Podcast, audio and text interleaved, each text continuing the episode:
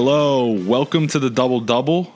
My name is Kelly Hogan, and joining me, as always, from Middletown, Connecticut, David Dixon. David, what's up?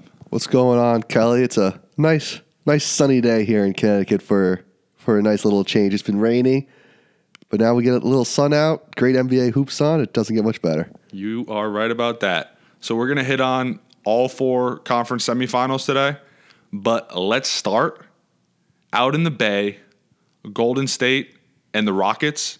The story definitely after game one was the officiating, and then leading into game two was Scott Foster. He was going to be on the call of the game. He doesn't have a great relationship with the Rockets, with Chris Paul, with James Harden, and even some of the players on the Warriors. He doesn't have the best relationship of. So just a lot was made of the officiating, David. What did you make of it? I mean, of the officiating, it's kind of just what we've seen over the last few years, which is that the way that the Rockets and specifically James Harden plays is one of his best attributes is how he can draw fouls and get to the free throw line. And I guess since the beginning of the NBA, there's just less fouls called in the postseason. So naturally, it would make sense that over 82 games, if Harden and the whole team is used to a certain type of whistle, that if that whistle doesn't happen in the playoffs, they're going to be rightfully upset about it. And I think it's just a huge distraction, to be honest. The Rockets need to worry more about the Warriors and how to actually beat them than whether or not they're getting fouls called. Because, yes, if they were getting those free throws, it would definitely help them. But how about you guys focus on not turning the ball over so much? That's hurting you more than whatever whistle or not whistle you're getting from Scott Foster. Yeah, I agree with that. I think, I mean, they lost the two games by a combined total of 10 points. So these games were close, and there's an argument to be made that if some of these fouls were called, that the games might have gone in a different direction, particularly game one. But just, just from a mathematical standpoint, it is more efficient and effective to get fouled on a wide open th- or on a three point shot attempt than a driving dunk. Because if you think about it, if someone shoots, let's say the average NBA free throw shooter shoots about 70%, which I mean, I haven't looked it up, but that sounds about right, maybe even higher than that. If you shoot 70% on three attempts, that's your, your points per possession would be like 2.1, right? 2.1 points. Whereas if you have a wide open dunk, you get two points. So just from a mathematical standpoint, the Rockets are ahead of the game in hunting these fouls. I know, you know, it's it's almost a letter of the law versus like a spirit of the law type of thing because you know by by the letter of the law, the I mean, the, for the most part, a lot of those are fouls, but it's it's more so that James Harden is looking for contact as opposed to trying to make the shot, and I think that's where it gets you know, a little iffy from the referee's perspective because it's almost one of those things where are we going to reward him for I mean, because he is he, he's drawing contact, he is drawing contact, but he's almost doing so in lieu of trying to make the shot. Yeah, and you know, that's definitely true. And when you talk about the referees and these games have been super close, and if they had the whistles, maybe the Rockets might have won. But on the flip side too, the Warriors were definitely getting fouled on times when the referees didn't call it either. And so they probably are wish that they got more calls, and instead of being at ten points over these two games, it could have been twenty five if the Warriors got the calls that they all the calls that they thought that they deserved. So I think the the referee's impact is just a distraction for for both teams. They should be focusing on how to beat each other. And as you're saying, James Harden should be trying to make the shot and not necessarily always be trying to draw the contact because he's looking to get bailed out and everyone knows what he's trying to do now. So it's a lot harder to bait the officials into thinking that you're shooting when they know now that you're really looking for for the contact. Yeah, and baiting the officials has basically become like a game within the game. Yeah. And so so I've I've tried to just, you know, just knowing we're doing this podcast, just think of ways to like disincentivize just fl- flopping because that's essentially what they're doing. They're flopping as they shoot the ball. And, you know, they do the yellow card in soccer. That's somewhat effective. You still see guys flailing in soccer, so I don't really know if that works. The hockey model, they have penalties for embellishment, where essentially if you try to sell a call to the referee and they feel you kind of, you know, if someone trips you and you just kind of flail a little bit, they will send you to the penalty box. What if the NBA, I mean, there's already so many reviews, so the last thing we'd want is more reviews. But what if, you know, there was a, I don't know if it's a technical, but in, in, in the same way there's a defensive three seconds where if you're camping out in the paint, the other team gets, they get to shoot a free throw and then retain possession. What if you know, if you are blatantly trying to sell contact, the other team gets a free throw on the ball. Just something, just something like that to subdue this because this is honestly. It, I think that that would just be really, really hard to prove. I, I understand what you're saying, but I think it will lead to even more controversy with the referees because then it'll be all about the judgment of the refs of is he embellishing, is he not? I think the personal relationships will get even more scrutiny as you're talking about Scott Foster not having the best relationship with the guys on the Rockets. I think then it's just going to go for every guy. It's oh he gave he doesn't like this dude, so he's give so he gave him the embellishment, and I think just lead to more reviews and it'll just be way harder to prove. But I I don't want to talk about the referees anymore. I want to talk about one thing that I noticed leading up to this series and then what's actually happened. So leading up to it, we were guilty of this too. Everyone's talking about how the Rockets aren't afraid of the Warriors and how the Rockets had figured out how to beat the Warriors and that they really could do with their style of play. I think we all forgot that the Warriors also have played against the Rockets a lot and they know how to stop them. So it's really interesting watching the Warriors. The Warriors went with their best lineup. They said, we're going with the Hamptons five. And so for those who don't know, that's Steph Curry, Klay Thompson, Durant, Iguodala, and Green, which is their best five, and I think the best starting lineup or any lineup in the NBA. And they started that, and that th- those five, they said we're going to go with our best five, and we know how to play against you. When, when you watch the way that they play defense and the way that, that they switch on the fly and double team and rotate, they really have figured out how the Rockets play on offense. Yeah, I mean, I think saying the Hamptons five is the best starting five in the NBA or the, just the best five man lineup in the NBA. I don't think that's controversial at all. I think that's you know more of a more of a fact than an opinion. But what this series has shown to me, we know Steph Curry has immense gravity. Just him being on the floor like radically changes defenses. But I think when this game breaks down and gets to the half court, because it's really not much of a there's not much transition action. It's a lot of you know sets Kevin Durant is borderline unstoppable in the half court. There is not, you know, a lot like these days, a lot of people are trying to get rid of the mid range. It's either, you know, get to the rim, get to the free throw line, or shoot threes. Kevin Durant can get to any spot on the floor, rise up, elevate, and just his pure length and skill, he's getting that shot off, and more times than not, it's going in. I mean, he's the ultimate trump card. It is when things break down and it's as you're saying in the half court, and there's six seconds left, and you just need someone to get a shot off.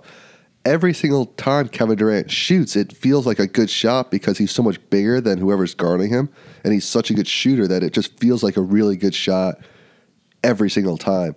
And ever since he said, "You know who I am? I'm Kevin Durant," or whatever his quote was, the dude's been unstoppable. And I don't know what the Rockets can do when you have Durant playing like he's the best player in the world right now. Yeah, he's in an absolute zone. The Rockets, I mean, just to be blunt, James Harden has to be better. Yeah. He's he's so inefficient right now. He I mean, we talked about the foul hunting. He's just got to make smarter decisions, and whether that's sh- shoot these threes and try to make them, and don't just flail around. And then the other thing I've noticed watching this series, Chris Paul, he he's still very good. He's still very cerebral, very smart. He makes good passes he's definitely lost a step. Yeah. And that's something to keep an eye on. But they just need a tertiary option on the wing because I mean Clint Capela he's he's doing what he can. It's tough for a, a, center to really be all that effective against Golden State. But he's playing but well. Eh, he's playing. He is playing well. He is playing well. But between Eric Gordon, Austin Rivers, I don't know Ugh. why I even want to trust Austin Rivers in a playoff series, but PJ Tucker, between some of those guys, some of them have to step up because right now there's too much on the plate of James Harden. They miraculous, miraculously survived when he got poked in the eye the other night. But it was a little more than, I just, than poked in the eye. Yeah, no, he was basically eye gouged by Dray, Draymond. Eye gouged him. That's the other thing I wanted to say. Yeah, Draymond kind of you know petered out a little bit over the past two seasons. I kind of have soured on him a little bit. He's been incredible in this series. Just defensively, he, his jump shot's always a little suspect, but defensively in this series, I mean, you can you can make the argument behind KD. He's been the most valuable warrior just from what he brings on the defensive end of the floor. Yeah, he's been awesome, and I think I read some quote that basically someone asked why he's been so good the last two and a half months, and he said, "I I just went on a diet. I started eating well. It's if that's really all it takes, then this dude is incredible." but he he basically called himself fat last year, which I thought was funny. But yeah, yeah. But so going back, you know, I totally agree with you with about the Rockets and their surrounding pieces. They they had a lineup in Game Two where it was Iman Shumpert, Austin Rivers, Kenneth Faried, I think Gerald Green. That is not a NBA contending lineup for a long period of time. And shockingly, they did not do well. Well, Gerald Green, just in game one, this dude played seven minutes and he was a minus 16. He, he could have yeah, I mean, he could have sat down and played like patty cake on the side of the floor, and it would have been hard to repeat going minus 16 in seven minutes of action. I mean, so obviously Harden had to miss a lot of time because Draymond made both his eyes bleed in a quote unquote inadvertent play. And so, but D'Antoni's trying to get something from the bench because last year they got nothing. So you can see D'Antoni trying to adjust and just try to s- steal minutes from from the bench and let Paul and Harden rest a little bit, and he can't. He just can't do it. So they have to ride those guys. And it's amazing going back to what you were saying about Durant. The last thing I want to say about Durant before we move on to the next series is Klay has a bad sprained ankle. That's what Steve Kerr said. Curry has a hurt ankle and dislocated his middle left finger. So it's not on a shooting hand, but it's still it was pretty gruesome when, when you saw it. So they're both kind of banged up. And Durant's taking over to the extent of if he keeps playing this well and they win the championship again, can you really blame him for leaving? Like it's kind of like LeBron last year where he dominates so much that you just kind of thank him and if he wants to move on, hey, he did everything he could for us. So if so, so if Durant's going out, this is the way to go out. Yeah, and also just those string of injuries that you listed. That's why it hurt so much that the Rockets weren't able to take one of these games. They limited Klay, they limited Steph. I mean, they still put up numbers, but they just were not very efficient in doing so. It would have been great for Houston to steal one game in Golden State, but now they go home and the pressure is on in game three to really come out strong. And if, if you if you lose game three and you go down 3-0, especially to Golden State, it's curtains. Yeah, it's over. Let's move on. Blazers Nuggets.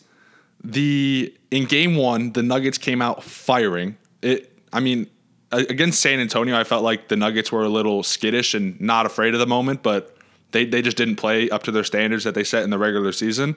But they came out a blazing in game one and then simmered off a little bit in game two. And Portland took that one on the road to take the series 1 1, heading back to Portland. So, what, what do you kind of make of this series so far, David? I don't know what to make of it, to be honest. These teams look really evenly matched. The Blazers guards, as we as we previewed this, are clearly the two they they're way better than the Nuggets guard. And Murray's really good, but they just have such an advantage that when you saw, especially in game two, McCollum was able to really take over and just get to his spots and get really good shots off, especially late in, in that game. And Lillard was off for most of the fourth quarter from from three, but you have to imagine that he's so good that he's going to get it going again. And I think just by the fact that the, this is really the Nuggets' first push in this late in the playoffs, that it's almost like you're you're wondering when is it gonna when is the moment going to get too big for them because you felt it a little bit in the first round. That game seven was really up for the taking. The Spurs definitely could have stole that that game and, and moved on. So it feels almost like is there a moment where during this series this, the lights are going to be too bright for them right now? Yeah, I think that's definitely they're such a young team that that should definitely be a concern. But I think I just think the Blazers are in a great spot. They they split one one.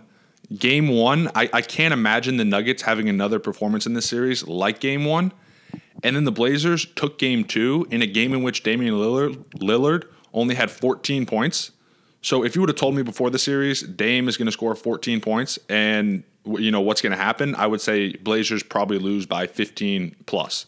And to get that win, especially being down 1-0, was huge. The other thing I want to say is, I mean, I said it before the series, and we you kind of just mentioned it. Like Dame and CJ, they're kind of always grouped together. They they are definitely the two best guards in this series.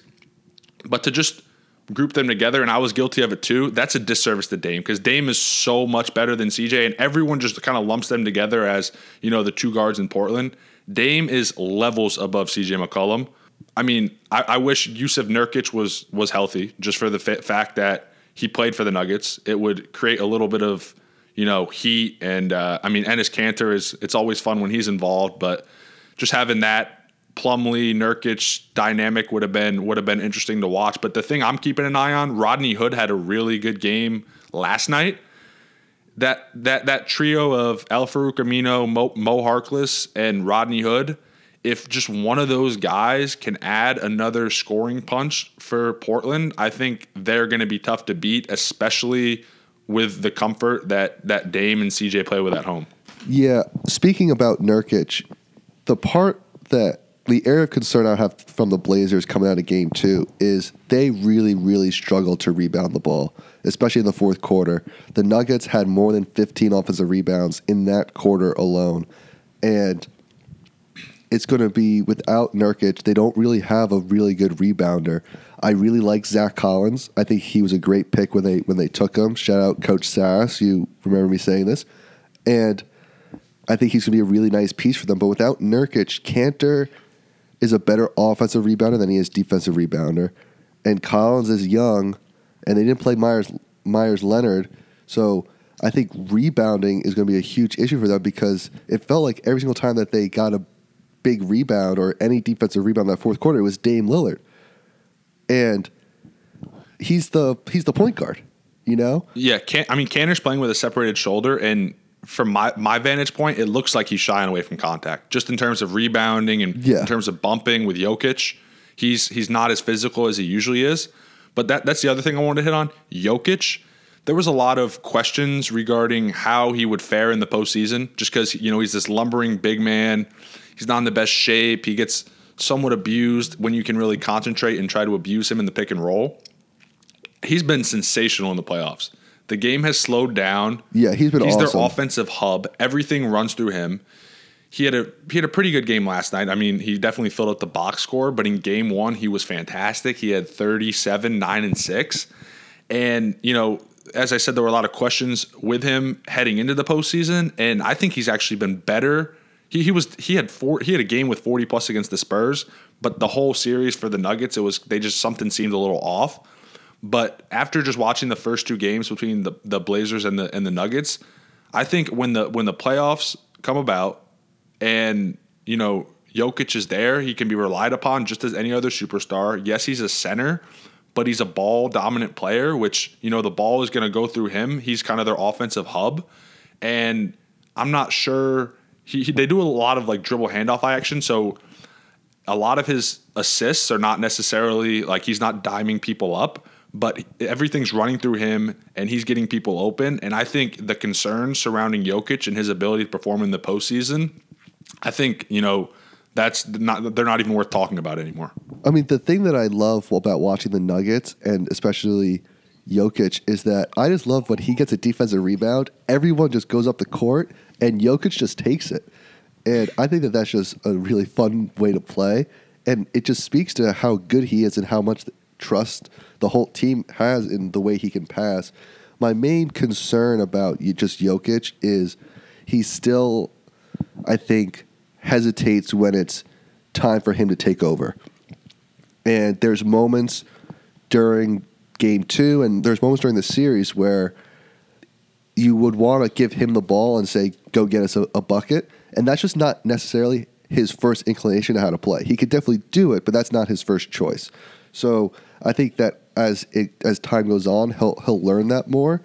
But I think that that's gonna that's gonna hurt them again because when they when the they couldn't make a shot in the first half, you would have loved to see Jokic be like, "Give me the ball, I'm gonna go get us a bucket or draw a foul." Right. That, that's a good point. So these two Western Conference series, If you could amend your picks prior to the series, would you would you change them or do you feel comfortable with the predictions that you made?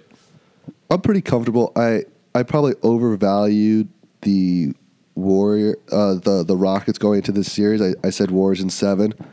Now it feels like maybe Warriors in five. Uh, so maybe just the games, and I, I thought the Blazers were going to beat the Nuggets. So no, I wouldn't change it. Yeah, me neither. I had Warriors in six. I think that's. I still feel pretty confident that the Rockets are going to get a couple, and then I had Blazers in six.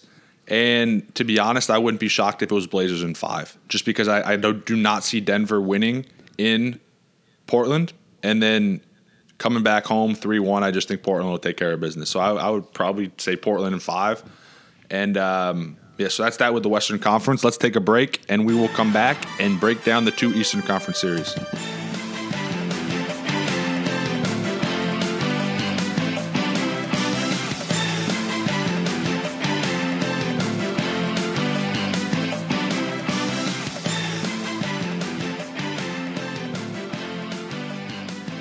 So Kelly, now as we're looking towards the Eastern Conference, we got Celt- Celtics Bucks one one going back to Boston.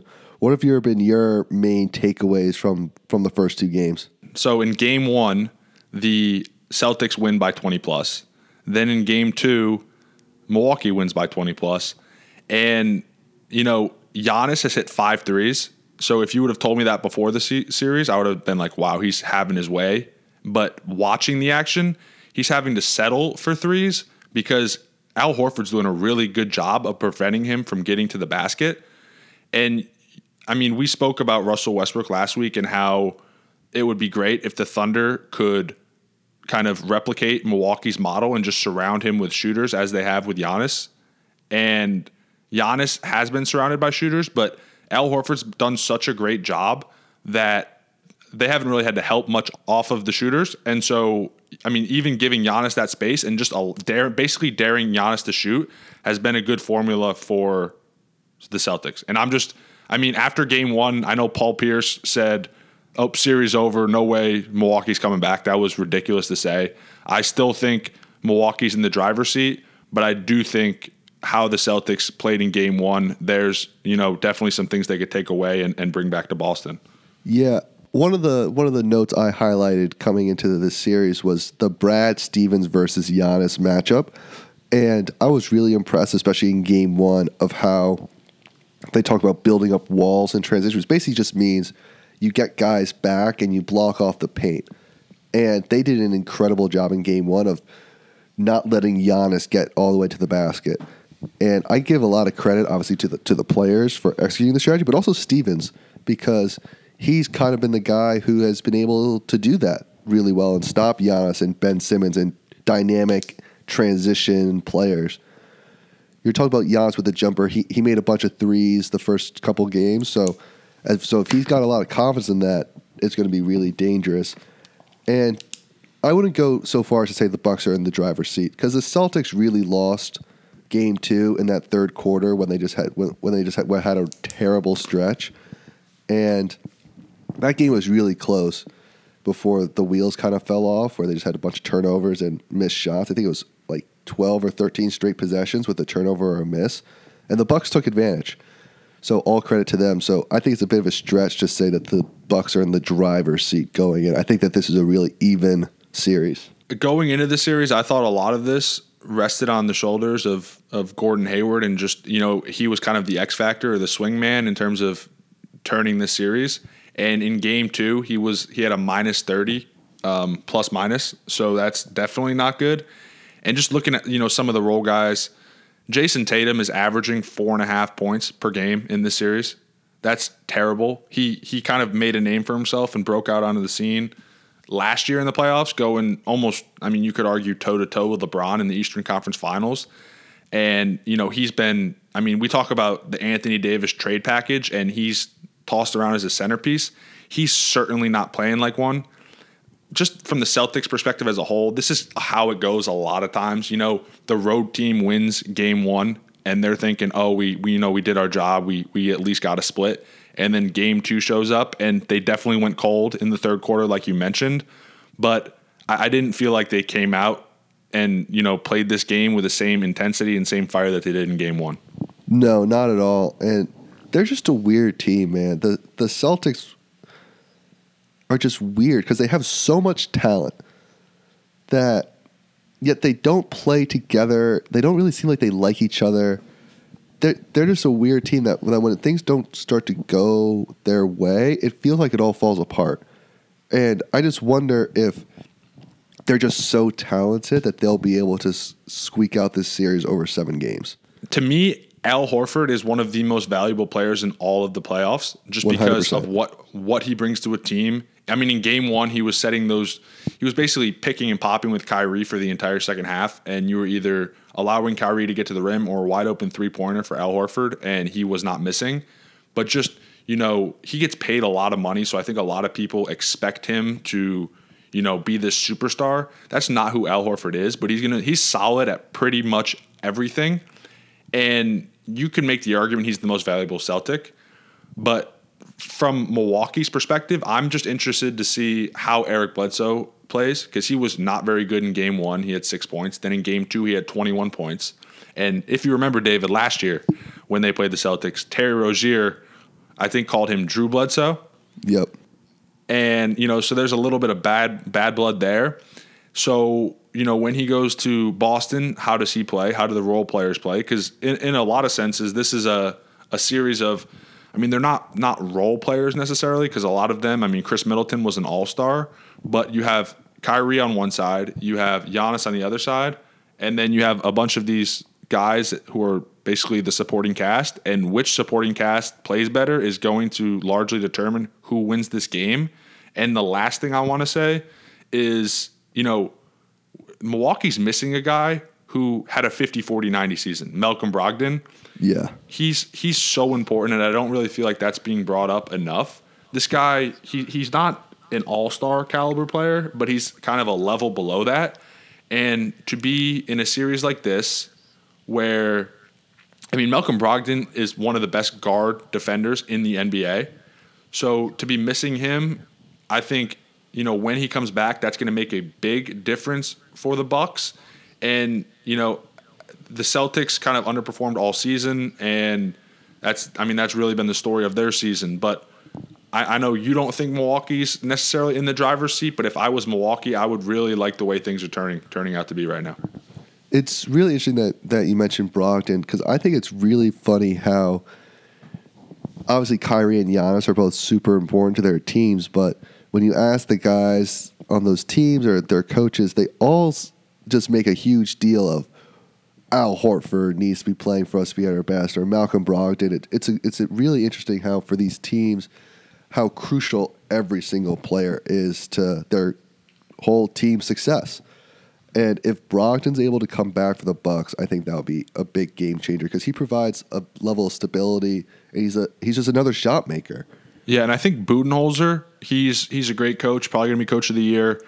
He's almost playing these games in terms of his rotation like it's a, a regular season game. Like he's giving guys like like Pat Connaughton should not be playing 25 minutes in a playoff game. That's No, he shouldn't. like no bu- no bueno. Like Ya- Giannis Giannis has to go from he averaged like 33 minutes a game in the regular season in the first round. If if need be, Giannis has to go 45 plus minutes. Like this is this is your season. Giannis is 24 years old. If Giannis has to play the entire game, Giannis will play the entire game. I like I know fatigue is real and it's a lot to demand that out of these guys. But I mean Sterling Brown's playing 24 minutes a game. Where did Sterling Brown go to? Like I don't even know who Sterling Brown is. And this guy's playing half of a of a mu- ba- essentially a must win playoff game.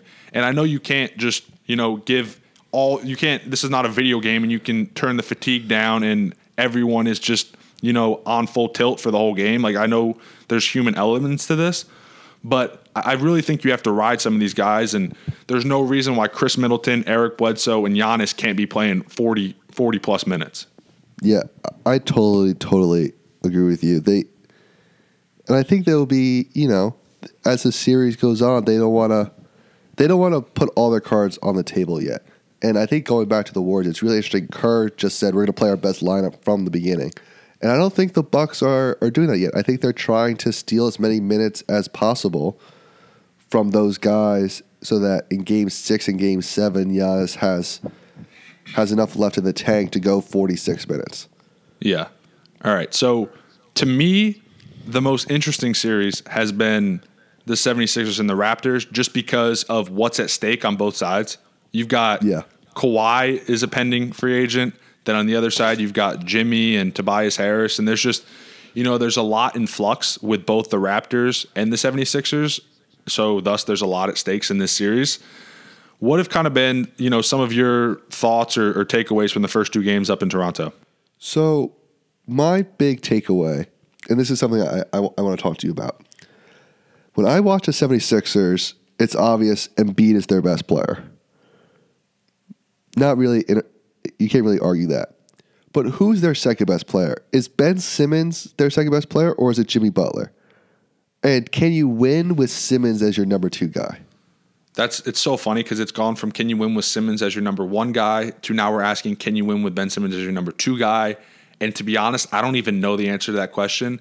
He's he's I don't want to say infuriating, but frustrating to watch play just because here's a guy who he has the total package. He has everything size, skill, speed, dexterity, like he's ambidextrous essentially. In a basketball player, the one thing he can't do, which is the most valued skill in the NBA right now, is shoot. So watching him is just so frustrating and seeing what Jimmy Butler did in game 2. I feel like Jimmy Butler's production and Tobias Harris's production, you know, one of the two is going to, you know, hopefully both for Philly's sake, but one of the two tends to have a good game and the other one just because of, you know, sheer volume and, and the number of shots that can go around isn't going to get as many shots up and they find out early who's got the hot hand and kind of feed it. But this season, I think Jimmy Butler is more important to the 76ers than Ben Simmons. I would I would have to agree because Butler obviously he had 30 in game 2 and kind of was the reason why they won with Embiid dealing with an illness and didn't play that well.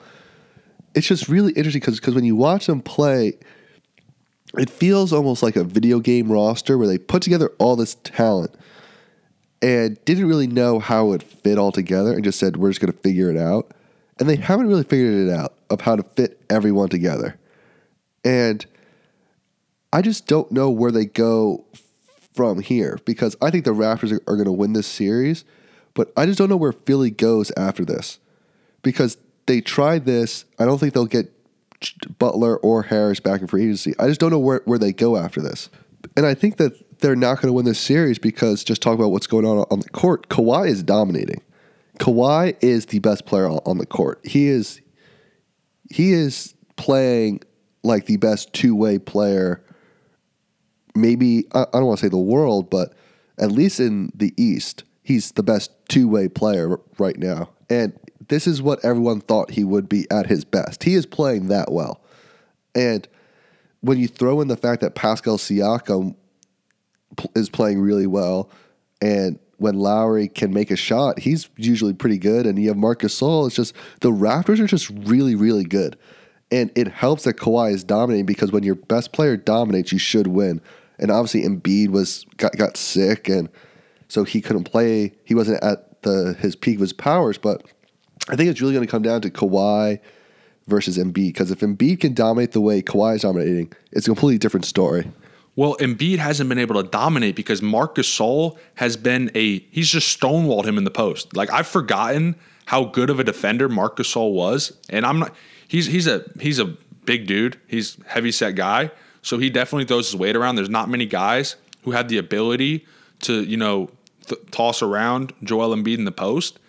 Gasol has done that, and he's when you think about it, this is this is really the reason that Masai Ujiri, the the Raptors GM, traded for Gasol was specifically to guard Joel Embiid in the postseason. And through the first two games, Embiid definitely isn't right. You know, he he had some sickness or some, you know, gastrointestinal issue.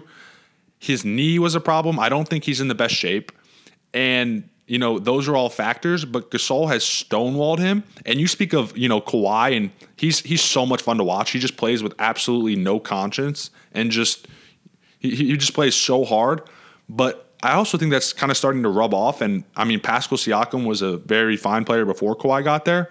but just learning under Kawhi. I, I watch Siakam, and I don't think of Kawhi, but Pas- Pascal Siakam plays so hard, and it's not that he has such little skill, but a, a lot of it, he's he's scoring twenty plus points in, in some of these games, and they're not really coming off skilled movements. It's just from playing hard.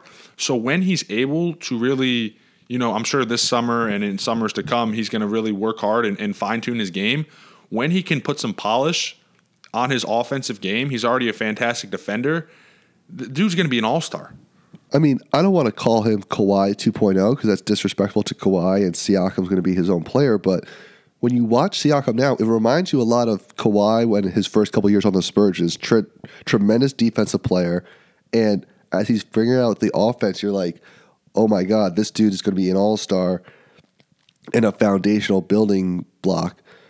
And I really wonder if Kawhi sees this and says, hey, Siakam's going to be a guy I can team up with on a small deal. We could go get someone else too. And then just speaking to your Marcus Gasol point, he's playing great defense on Embiid, but one of the reasons why the Sixers went and got Jimmy Butler is Jimmy Butler's supposed to be this really good defender who could guard the great wing scorers in the East.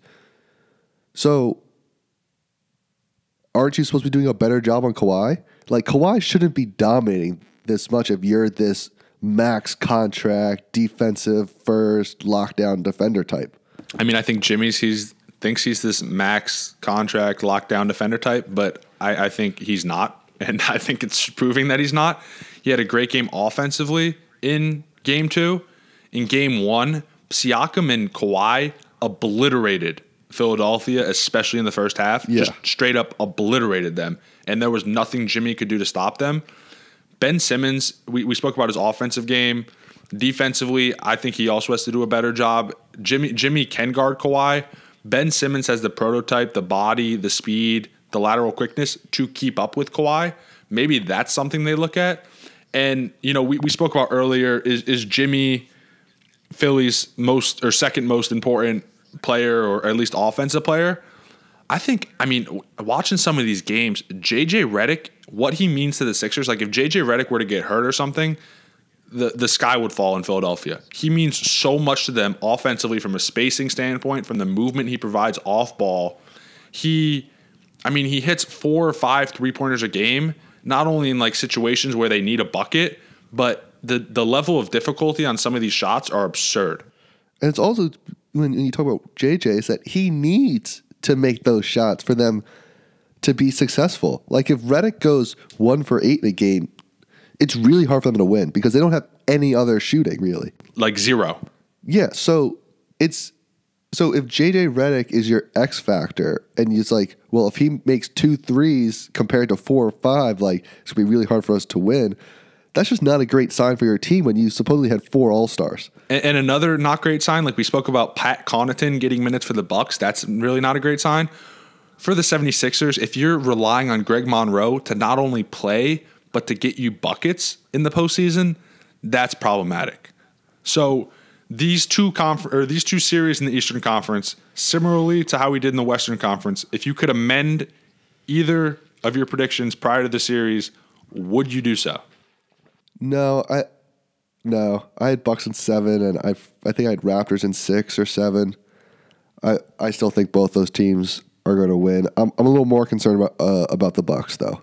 Yeah, I had Bucks Bucks in six, Raptors in six, and I think both. I'm, I'm going to stick with both. But like you, I'm more concerned about the Bucks than I am the Raptors.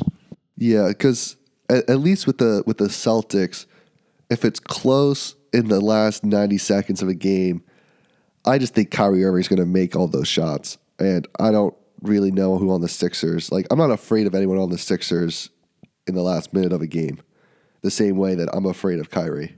Yeah, I mean, I guess Jimmy would be that guy for the Sixers, but I'm, I totally agree with you. Like Uncle Drew in the in crunch time, we we talked about this earlier. He and Dame are the two dudes in the NBA that when they take the shot, you're surprised when it doesn't go in. Yeah, it's a it's a two it's a three guys on the Warriors: Curry, Klay, Durant, Dame, and and uh and Kyrie, where you're surprised, and Kawhi's almost there too. For sure. Let, us put a bow on this, Dave. Just to wrap up, what are you looking at over these next couple of days? Yeah, uh, James Harden says that after game two, he could barely see. So uh, vision is extremely important in basketball. Seeing the hoop is really important. Uh, it'll be really interesting to see uh, what what he does on on Saturday night in Game Three. Hopefully, he'll be able to see because if he can't, the Rockets have no chance. But hey, he missed his first three shots when when he could see in Game Two, and then scored like 25, 26 points when he couldn't see. So, so we'll see how much vision vision actually affects him. Yeah, that that's something to keep an eye on. And the other thing I'm just keeping an eye on is how because these a lot of these series are are one one. When they when they go back to where they began, are they you know are these teams able to get a split? Because if you know if Milwaukee goes to Boston and drops two, that that's that's a tough look. And if Toronto goes to Philly and drops two, that's a tough look. So I think it's vital for these teams to regain home court, and uh, you know we'll look and see if they can do so. Yeah, and the last thing I want to say is I just really don't like how much time off these teams are getting in the second round. Like Warriors Rockets game 2 was Tuesday night and then they don't play until Saturday. That's so much time off where if I'm the Warriors, I'm upset about it because the Rockets get to recover, they get more time to figure it out. And if you're the Warriors, you're in a groove. You're like, "Hey, let, like let's get this thing going. Let's play game 3 as soon as possible." And the same thing with these other series. There's just so much time off that I think it disrupts the flow. Yeah, I agree with that. And I mean, more basketball, I, would never complain about that. So just, you know, you gotta you gotta satiate the fans' appetite, and we just want basketball every day. So just give it to us, please. Give the people what we want. That'll do it for this episode of the Double Double. Thank you everyone for listening. If you wouldn't mind, please subscribe, rate, and review on iTunes. Five stars would be much appreciated. Also, we're thinking about doing a mailbag episode where listeners write in and send questions. I think we could have some fun with that. Our email account is double double 402 at gmail.com. And we also have a Twitter account, DBL underscore DBL podcast is the Twitter handle, so you can give us a follow there. Thank you everyone for listening. Take care and make it a great day.